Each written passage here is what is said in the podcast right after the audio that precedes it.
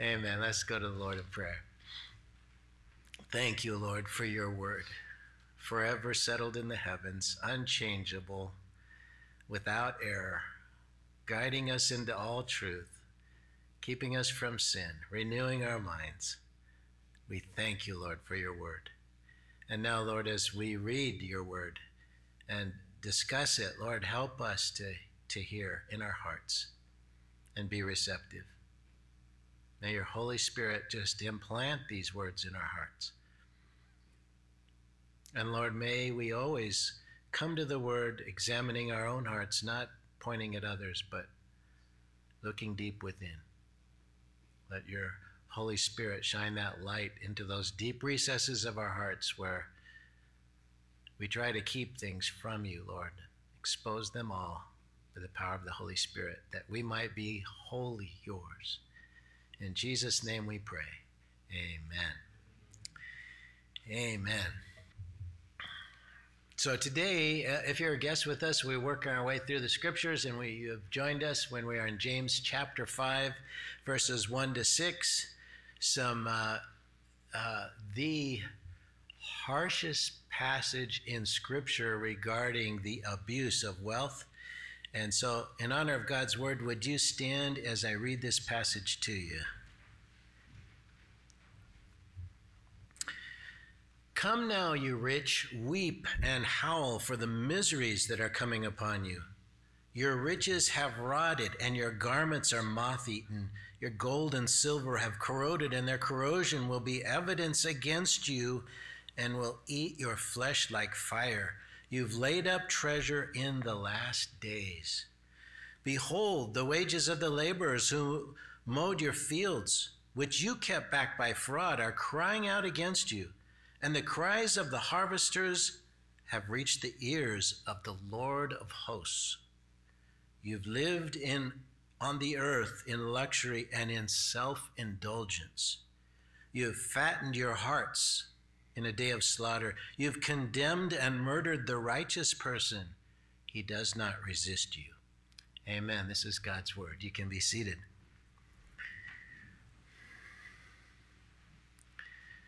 And you can say, Yowza.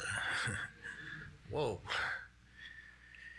So the first verse again Come now, you rich, weep and howl for the miseries that are to come upon you.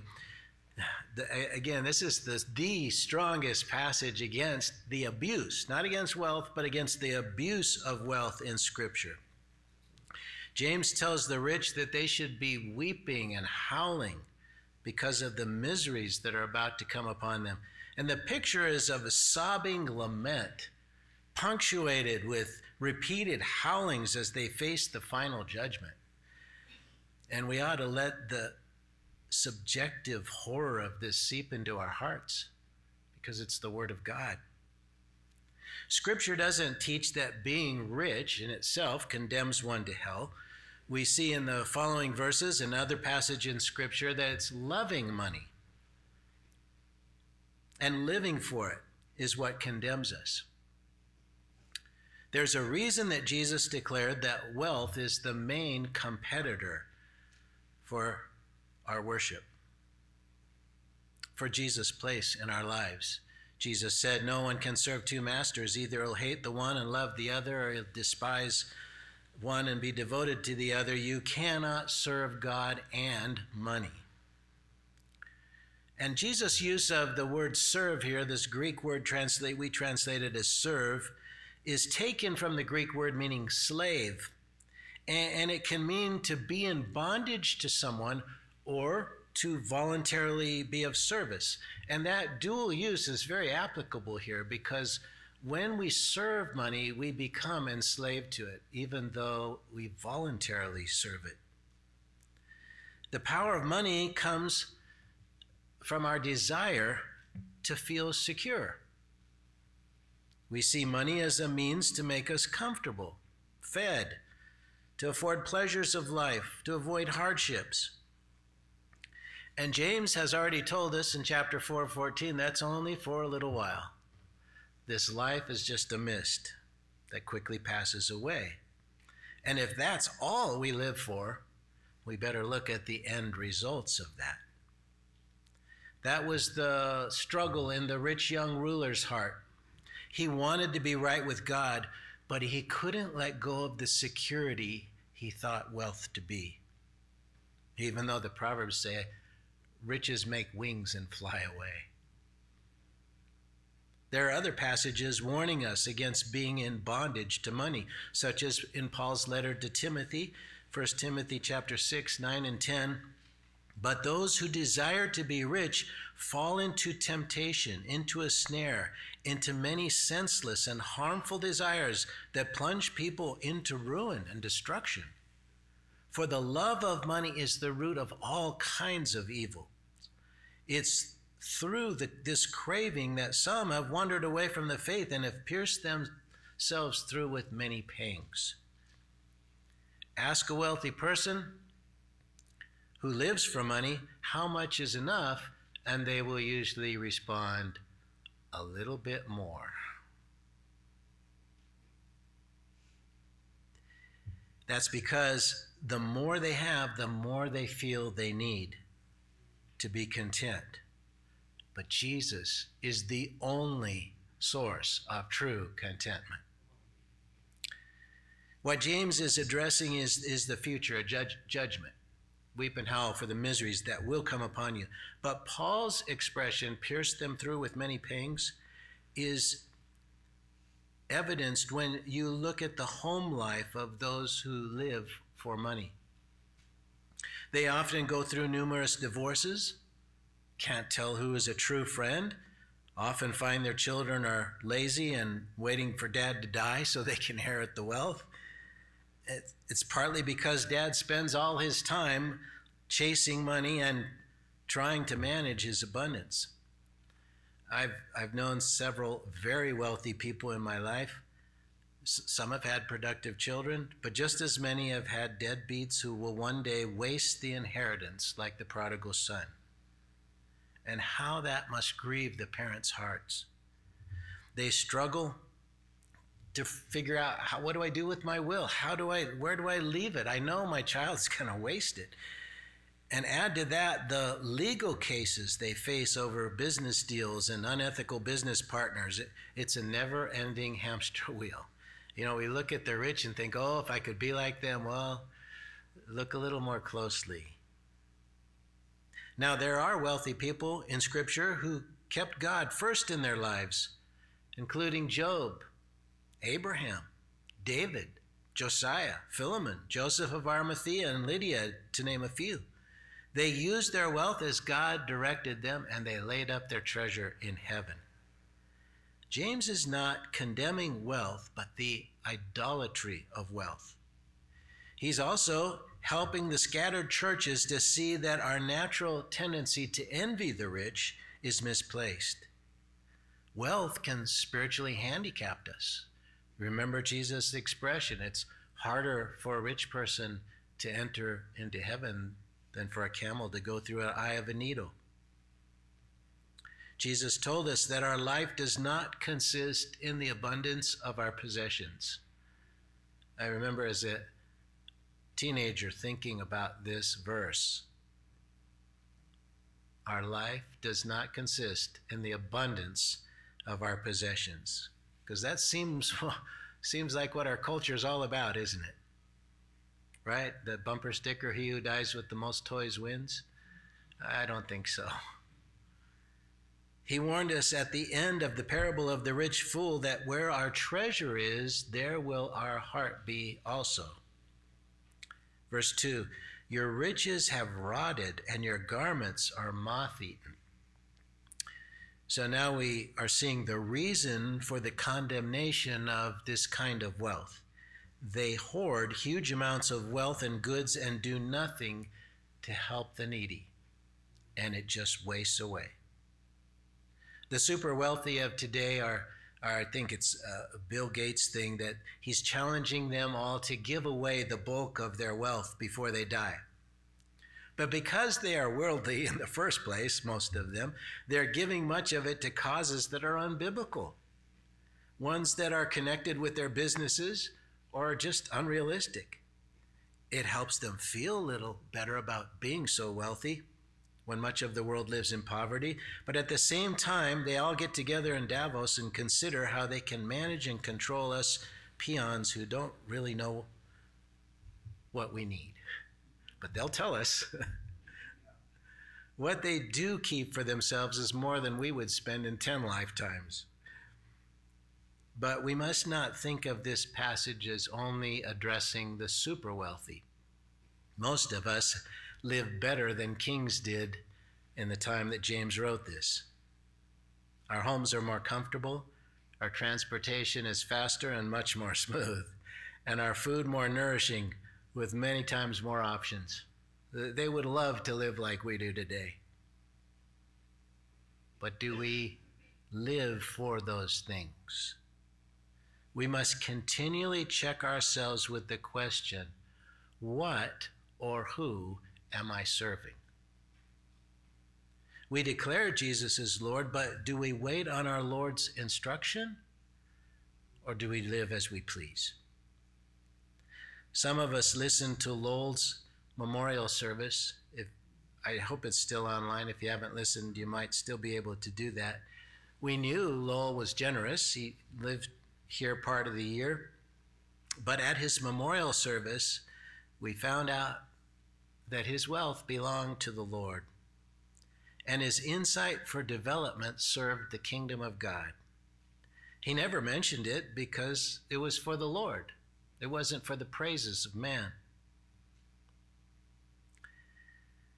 I remember him telling me that the poor are just as likely to idolize money as the rich are.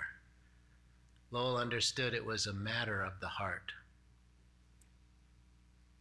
Verse 3 Your gold and silver have corroded, and their corrosion will be evidence against you and will eat your flesh like fire.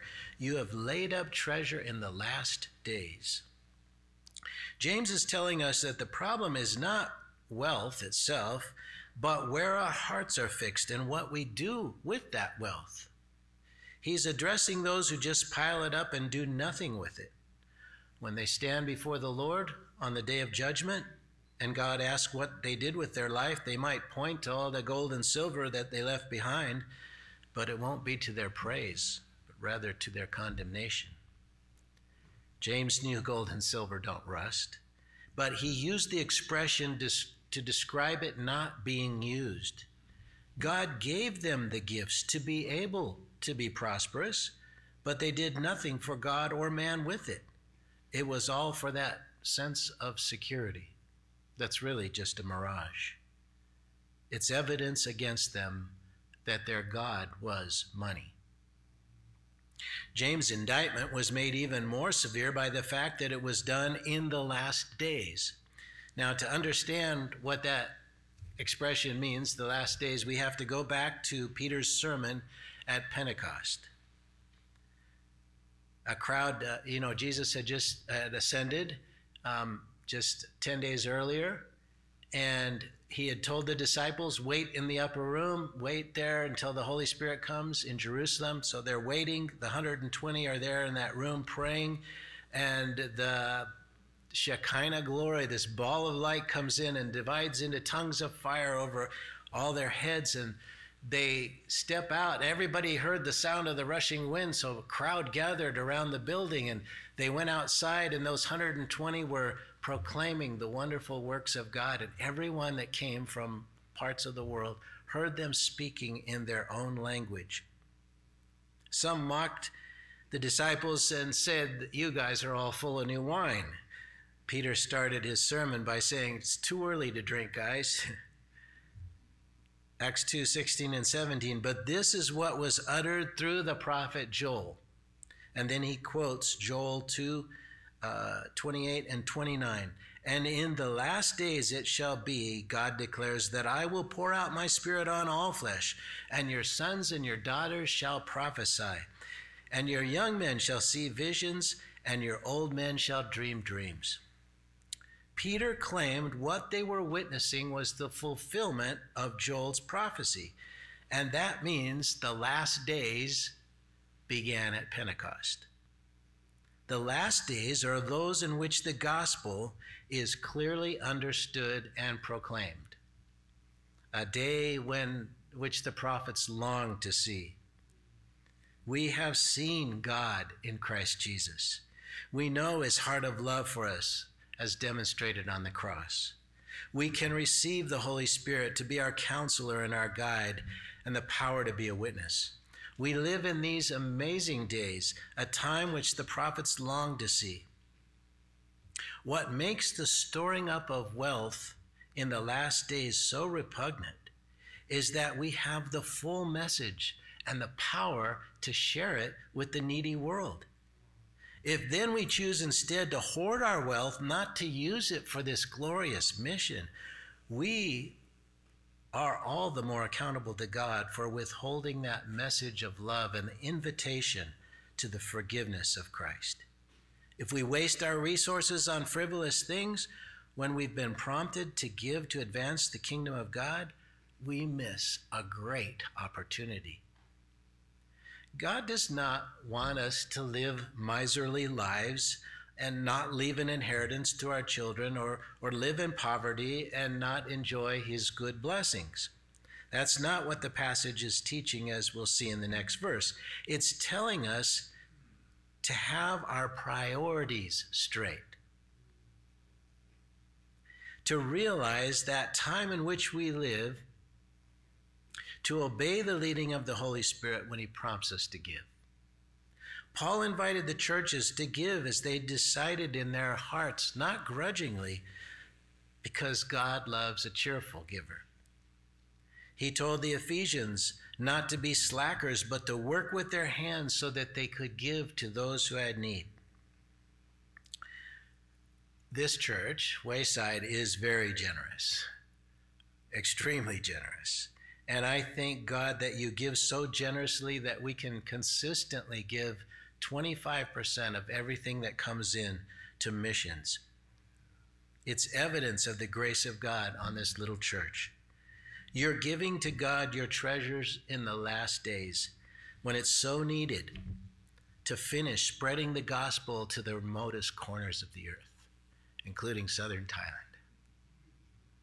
It seems that the more the church gives, the more we're blessed to give. Before he passed on to glory, Dr. Matai told me he noticed the churches that were the most generous were increasingly blessed and always increased their giving. Verse 4 Behold, the wages of the laborers who mowed your fields, which you kept back by fraud, are crying out against you, and the cries of the harvesters have reached the ears of the Lord of hosts. This verse gives us more reasons that God condemns the wealthy profiteering. The means by which they became wealthy was that they withheld wages from the laborers. Um, when I was in elementary school, our close friends of our family uh, was a, a, contractor and his family. And a big developer, uh, the company is still in Phoenix building subdivisions. I won't say who they were because it's a totally different group now. Um, but this big developer asked him to come and work for them. So he started framing up houses. And after he'd framed up a number of homes, he came with all the receipts and the developer said, We don't have an agreement. It was just word of mouth. So our friend's family went bankrupt. And that's what this passage is talking about people who abuse others just to increase their wealth. Not only were some people greedy with their financial blessings, but they were using unjust means to gain even more. The Old Testament specifically commands that laborers be paid the day that they perform their task. Just as Abel's innocent blood cried from the ground for justice, so the cry of these laborers, whose wages were withheld, reaches the ears of the Lord of hosts, that is, the Lord of the armies of heaven. The language is meant to remind the reader of the curse that came upon Cain and of the power of God to enforce justice. That was comforting to the church that was scattered around the world at that time that was mostly poor. Many of them were slaves and being abused by the wealthy. God is compassionate and he is just. When mankind suffers unjustly because of the evil in others' hearts, he hears our cries. Isn't that good to know?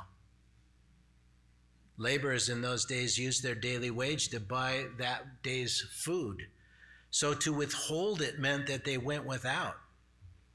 Woe to the offender when the cries of the innocent reach the ears of the Lord of hosts. That expression should make them shudder if they had any sense of what it means. Their actions are the opposite of the royal law to love your neighbor. God is listening and God responds. All Christian employers should pay a fair wage in a timely manner. Our testimony is affected by how we treat our employees. Knowing that we claim to be Christian means they believe we represent Jesus, so we should treat them with that in mind. Verse 5 You've lived on the earth in luxury and self indulgence. You've fattened your hearts as in the day of slaughter. The wealth of the misers is used to live in luxury, to have the best of everything, and in all ways to be self indulgent. The Greek word here translated luxury describes this comfortable condition, but the word self indulgent in, indulgent means uh, both moral and immoral selfish pleasure. They wouldn't go out of their way to help anyone. They don't consider the need all around them. As long as they're comfortable and experience all they desire, they're satisfied to ignore the needs of others. James tells us their hearts are like the calves that they fatten for a feast. In Kobe, Japan, some of the far- farmers raise this special breed of cattle. They give them the best of grain, they give them beer to drink, they even massage the cows. And the result is meat that is marbled with fat and is amazingly delicious. The cattle live in luxury, not realizing they are about to be slaughtered. Then their fattened meat is sold at exorbitant prices for the wealthy to enjoy. And as the wealthy people enjoyed their fattened calf that lived in luxury, they don't realize the similarity to their own lives. They have fattened their hearts, indulging in the luxuries of the world while ignoring the need all around them, oblivious to the fact that they are approaching the day of slaughter. Once again, we see James is sharing in his own way what his half brother Jesus had taught. Jesus told a story which some people see as a parable and some people believe is a true account the story of the rich man and Lazarus. The rich man was dressed in purple and fine linen. Every day he feasted sumptuously. And as Lazarus lay dying at the man's gate, he, the rich man wouldn't even give the scraps off his table. But when they both died, the once rich man, now in anguish, is told that he had his reward while in the earth. But Lazarus was being comforted. James is addressing this same concern that his brother Jesus did for the need all around us that Jesus was talking about in that story. The Jews have three, had, and still do have actually, three major feasts in which every male was to attend. And families would all make the trip to Jerusalem. It was a time of worship. They celebrated with rich meats. Uh, that wasn't part of their normal diet. And God does not condemn feasting on special occasions, especially if it's to honor God and His goodness, such as our Thanksgiving meal. It is the life of continual selfish indulgence that's being addressed by James. Verse 6 You've condemned and murdered the righteous person he does not resist you. So the final word of com- condemnation was the way the rich gained favor with judges, either by bribery or, or promise of some favor. If the little laborer thought he would uh, get the rich to, to pay the wages he withheld, he would usually find the judge would rule in the favor of the wealthy and condemn the righteous person. Or if the rich brought the poor to court to gain financial advantage, the rich would usually win. In the account of the kings, a king of the northern tribes named Ahab wanted a vineyard that was near his palace. He offered to trade this man that owned the vineyard some another vineyard that was even better, but the owner just refused to trade or sell. So Ahab went pouting back to the palace, unable to buy it, and his wife Jezebel saw that he was upset. When he explained what it was about, she told him, Oh, don't worry about it, I'll take care of it. She hires two um, evil people to lie about the owner of the vineyard and say he did something that was uh, the, the judgment, which was death. When he was executed, Ahab then annexed the vineyard and got it for himself. It's an Old Testament account of what was something similar to what was happening here in the first century that James is addressing. And we see similar things like this in our own city. I'm sure you know some of the stories. They don't result in murder, but the righteous are ruled against while the wealthy have their way. My neighborhood lost the use of our well, the well my grandfather had dug by hand, because a corrupt developer bribed a judge. When we went to court, he presented his case. The judge ruled we weren't even able to present our case or speak out. We're witnessing our system being compromised by judges who rule according to their political bias or for personal gain, instead of the Constitution that they vowed to observe. When power rules the judiciary, the righteous will suffer injustice. Francis Schaeffer predicted that a day was coming when we would experience the tyranny of the judiciary. I think it's here. So, who is this righteous one who's condemned and murdered without resisting? Surely there are many righteous people who can afford attor- attorneys and resist prosecution. But I think James was alluding to something else. We know of one, the righteous one, who was condemned and murdered without resisting so that he could be our atoning sacrifice. Isaiah prophesied that the righteous one would bear our iniquities. And thank God he has done so. Amen. James is rebuking the wealthy in the churches who don't use their wealth to meet the needs around them, but instead live for selfish indulgence while harming the righteous. He cited their crimes as hoarding, fraud, self indulgence, and murder. And this was a call to them to repent. But it was also encouragement for the poor to know that God hears their cries and will deal with the situation justly, though human courts may not.